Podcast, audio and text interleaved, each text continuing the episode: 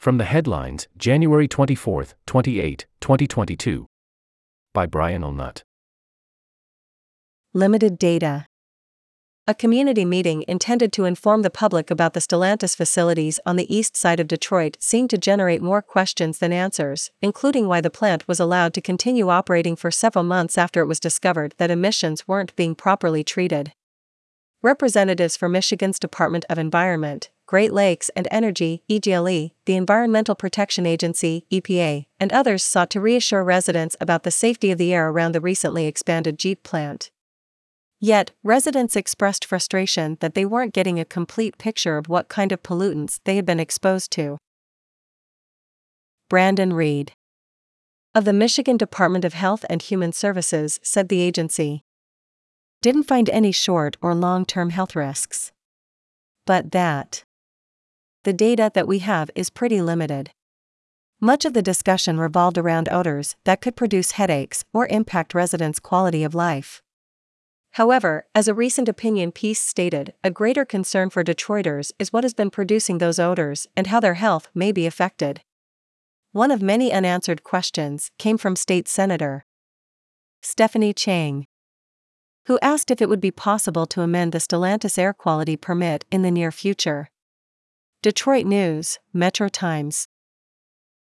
Who benefits from EVs?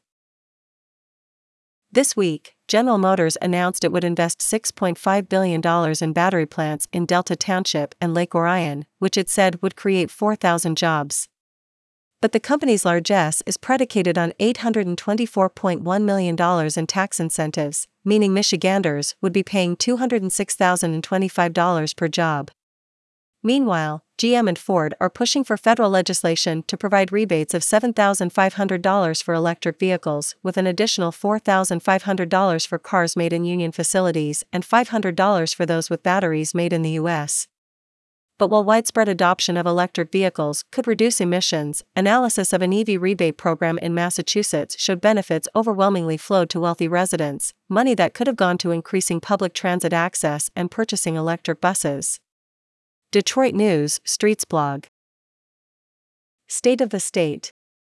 Michigan Governor Gretchen Whitmer also emphasized investment in electric vehicle manufacturing and rebates for EVs and charging infrastructure in her State of the State address, earning praise from the Michigan Environmental Council. Still, President and CEO Conan Smith noted a lack of information on how the administration planned to address drinking water issues in the state. Support for the $3.3 billion water infrastructure supplemental under discussion in the legislature and the passage of Filter First legislation that prevents lead poisoning from school drinking water are two ways the administration could take further action this year, he said. FREEP Testing the waters. Flint's most recent testing shows lead in the drinking water at 7 parts per billion, ppb, representing the fifth straight year the city has been below the action level of 15 ppb but some in Flint continue to doubt whether they can fully trust the tests. I'm leery of the testing procedures and the press releases, said City Council President Eric Mays. I would say that there's going to continue to be a lack of trust as it relates to the government, particularly state government, as it relates to the accuracy of information. Detroit News Rate hike redux. DTE Energy plans to ask for a rate increase to cover $388 million in investments to modernize its grid and improve reliability, a move that could cost the average residential customer upwards of $10 a month. The utility will use the money for things like tree trimming, smart technologies to help detect and prevent service interruptions, and investments in substations, poles, transformers, and wires. This follows a 2019 DTE rate hike that was one of the largest in the country and a rate increase for gas at the end of last year. Meanwhile, a failure to keep up with tree trimming and other maintenance has left Michigan with one of the country's least reliable energy grids. Detroit News, Freep, MLive, Energy News.